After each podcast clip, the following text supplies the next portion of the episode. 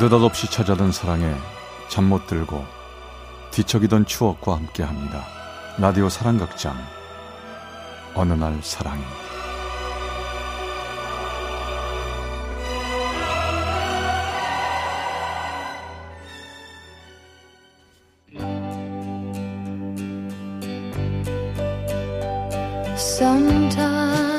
사랑의 체험수기. 어느 날 사랑이 제 328화 겨울아리 Then like flowers in summer it will grow. 어우 추워. 어우 얼른 창문 닫아야겠다. 어우 어우 갑자기 날씨 왜 이렇게 추운 거야? 아 몸에 으슬으슬하고 코도 시큰대고. 아 아무래도 몸살이 올 것 같은데 누구지 이 시간에? 누구세요? 택배입니다. 아, 예, 잠시만요. 오, 정현 아시죠? 여기 택배요. 어, 어. 안녕히 계세요. 아, 예, 예, 고맙습니다. 뭐지? 어? 어, 이거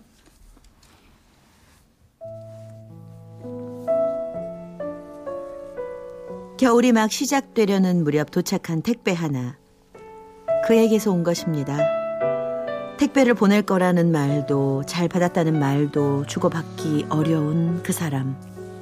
온몸으로 느껴지는 몸살 기운과 그 사람의 우편물. 그래요. 또다시 겨울이 시작되려나 봅니다.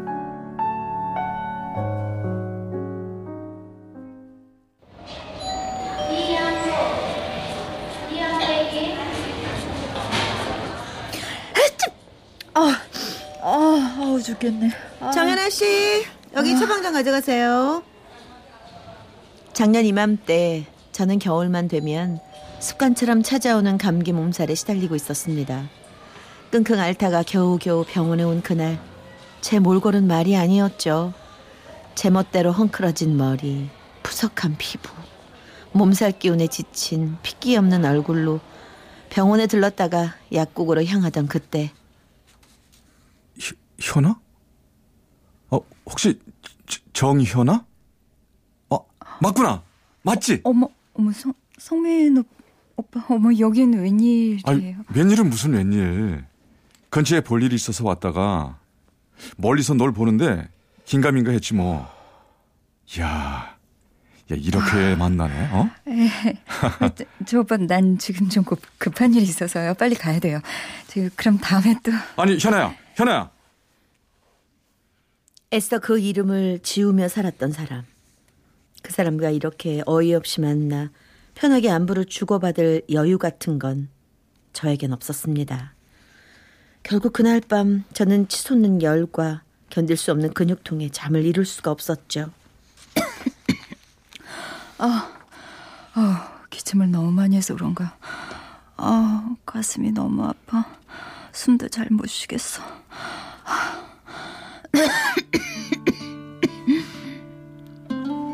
그날 밤 저를 사로잡은 열이 몸살 때문인지 아니면 그 사람의 잔영 때문인지 알 수는 없었습니다. 그렇게 끙끙 앓고 난 며칠 뒤 택배 왔습니다. 느닷없이 택배 하나가 도착했습니다. 뜯어보니 예쁘게 생긴 구두 한 켤레 그리고 운동화 한 짝이 들어있었죠. 이걸 누가 어? 여기 쪽지가 있네. 김성, 어, 김성민, 성민 오빠? 그렇습니다. 쪽지엔 잘 지내냐는 안부 인사와 함께 그의 이름 그리고 전화번호가 적혀 있었죠. 연락을 할까 말까 한참을 망설이다가 결국 전화기를 들었죠. 이, 여보세요? 성민 오빠? 어, 현아구나. 어, 저기 오빠. 오빠, 나 방금 택배 받았는데요. 이거 뭐예요? 아, 그, 그거?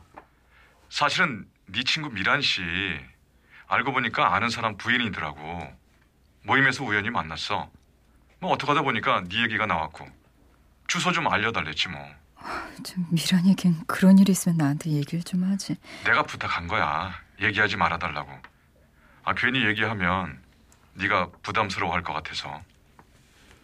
그 순간 그 사람과 저의 전화기 사이로 10년도 훌쩍 넘은 세월이 꾸역꾸역 밀려 들어오는 것 같았습니다. 학교 선후배로 만나 함께했던 행복한 시간. 부모님 반대로 헤어져야 했던 시간. 매달리는 그 사람을 모질게 외면했던 시간. 그리고 지금의 남편과 만난 후 내 청춘의 기억을 송두리째 묻어둬야만 했던 시간. 순식간에 밀려온 시간 때문에 우린 둘 다 아무 말이 없었죠. 아 시간 되면 우리 한번 볼 수 있을까? 그래요. 한번 만나요. 안 그래도 그러려고 했어요. 그 사람을 다시 만나려고 한 건 신발을 돌려주기 위해서였죠. 제가 그걸 받아야 할 이유를 찾을 수 없었으니까요. 이 카페가 그대로 있을 줄 몰랐어요. 대학 때도 있었는데. 그렇지. 나도 우연히 발견하고 놀랐었어. 그래서 가끔 가끔 왔어. 뭐 커피도 마시고 옛날 생각도 떠올려 보고. 그동안 오빠 소식을 통 못 들었었네. 결혼했죠. 아, 안 했어? 아, 아직 못 했지 뭐. 나 동생들 많잖아. 아, 걔네들 줄줄이 챙기느라 어찌 어찌 하다 보니 시기를 놓쳤어. 뭐 바쁘게 살았으니까 됐지 뭐. 너 결혼한 얘기 들었다? 아, 내 정신 좀막 오빠 보내준 신발 돌려주려고 가져왔어요. 나 이런 거 받기 좀 그래요. 아니야. 받아도.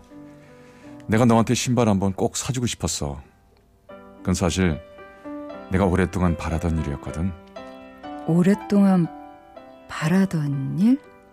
아니 뭐 별건 아니고 예전에 인사드리러 갔던 날 니네 아버님이 쫓아내신 적이 있었잖아. 나가! 너 당장 나가지 못해, 어? 음, 내가, 내가, 내가 너 같은 빈털들이한테 보내려고 우리 애 키운 줄 알아? 꿈도 꾸지 마. 어, 그러니 당장 나가! 썩, 썩 나가! 나가! 안 돼, 아빠! 그 사람 때리지 마요, 안나 아버님한테 쫓겨난 내 뒤를 쫓아서 네가 나왔는데 너무 급해서 신발도 못 신었었지. 아, 그때 오빠 그땐 정말 미안했어요. 아니야, 네 잘못도 아닌데 뭐. 아무튼 네가 맨발로 쫓아왔었는데 내가 돈이 없어서 문방구에서 실내화 같은 걸 사서 신길 때, 야 그때 정말 아버님이 아니라 내가 밉고 한 심해서 미치겠더라. 내 여자한테 신발 한 켤레 못 사주다니 말이야. 그랬었어요? 아, 그래서 너한테 꼭 좋은 신발 신겨주려고 했는데 일이 억울해졌어.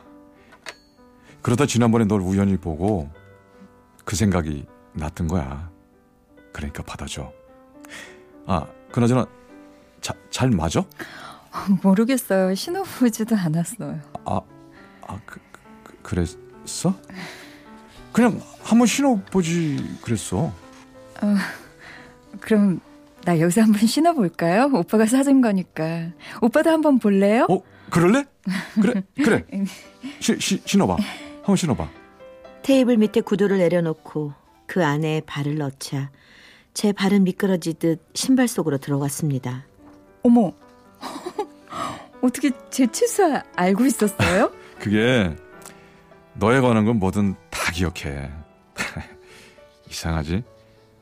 요즘 자꾸 깜빡깜빡 하는데 그건 안 잊어먹더라. 자.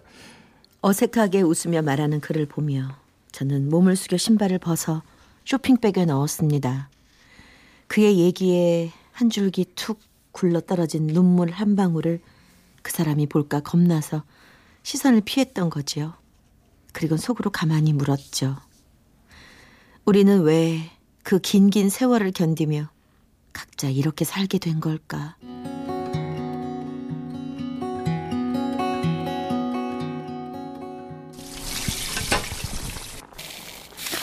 가만히 있어 보자. 국 다 됐고 반찬 다 됐고 밥은 뜸만 들이면 되는데 헉, 벌써 시간이 이렇게 됐나? 근데 왜 이가 안 오지? 음. 보이네. 여보세요? 여보, 나인데 나 오늘 한잔 하고 갈게. 늦을 것 같아. 아, 그런 건 좀 미리 얘기해 주지. 밥 다 됐는데. 아이, 맨날 먹는 밥인데 뭐 그래. 난 늦으니까 밥 그냥 먹고 먼저 자. 내가 아주 늦을지도 몰라요. 어느 저녁 걸려온 남편의 전화 한 통. 별로 특별할 것도 없는 전화였는데 제 기분은 좀 이상했습니다. 그냥 전화 한 통 했으면 좋았잖아.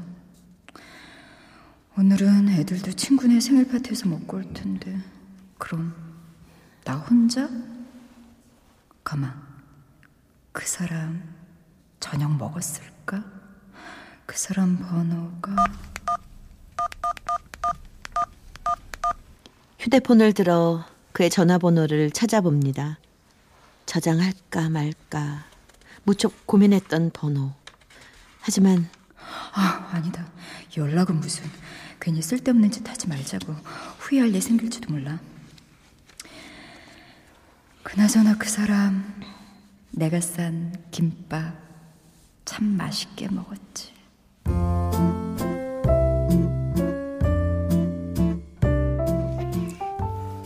와, 이거 네가 싼 거야? 정말? 오버하지 마. 맛은 어? 보장 못해. 음, 어, 야 이거 진짜 맛있다. 어? 정말? 음, 정말 음, 먹을 음, 만해? 음, 음, 먹을 만해. 야 이거 저 이런 거 저 앞으로 하지 마. 응? 왜, 왜? 너, 히- 너 힘들잖아. 어, 뭐 이 정도 갖고 힘들다고 그래. 음, 맛있다. 우리 데이트할 때 바까. 그거 무시 못해. 아껴야 되잖아 우리. 아, 야, 내가 얼른 돈 벌어야 우리 현아도 데리고 오고 고생도 안 시킬 텐데 미안하다. 하지만 너무 걱정하지 마. 나 이제 쓸데없는 짓 안 하고 돈도 열심히 모을 거야. 진짜 맛있다.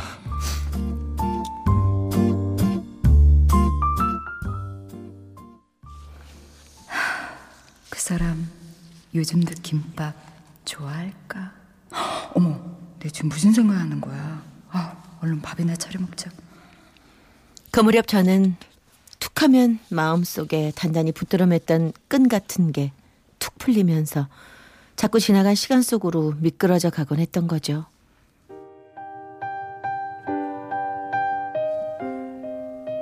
불편해 보인다. 괜히 보자고 했나?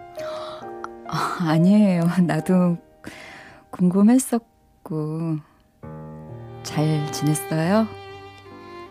혼란스러운 시간이 흐르고 그를 다시 만났습니다. 특별한 일도 없이 불쑥 전화를 걸어 만나자고 했을 때 저 역시 무슨 일인지 묻지도 않고 약속을 잡았죠. 예전에 그랬듯이 이유 같은 건 없이 무조건 만났던 우리가 그랬듯이 말이죠. 학교 앞에 오니까 좋긴 한데 너무 많이 변해서 이상해요. 내가 다녔던 대학인가 싶고. 그래도 이 카페는 그대로 있는 게 좋지 않냐? 더 편하고. 그래요? 음. 음. 커피 맛은 변한 것 같기도 하고 아닌 것 같기도 하고. 너 손은 여전히 통통하구나. 옛날엔 네 손이 하도 통통하고 귀여워서 참 많이 만지고 그랬는데. 아니 그게 어? 어머머 어 뜨거 어, 아, 어, 괜찮, 괜찮 아? 어, 뜨거울 텐데. 어, 되지 않았어? 어 아유 괜찮아요 오빠 아, 저 잠깐 화장실 좀 다녀올게요 그의 말에 당황했던 저는 그만 찻잔을 떨어뜨리고 말았죠. 살림하고 애들 키우고 제 손은 이미 마디가 굵고 험해진 지 오래됐죠. 예전하고 똑같단 그의 말은 착각입니다. 예전에 저를 떠올리는 그 사람이 일으킨 착시 현상. 그때 전 깨달았죠. 모든 건 전부 변했다는 걸 말이죠.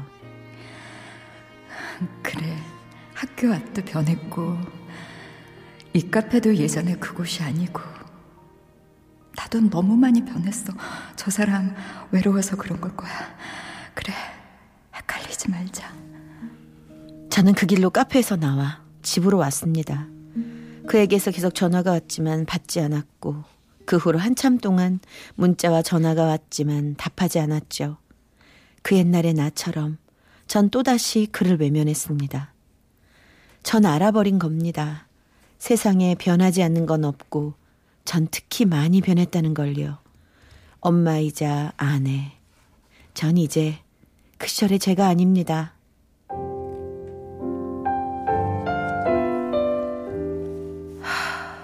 벌써 1년이구나.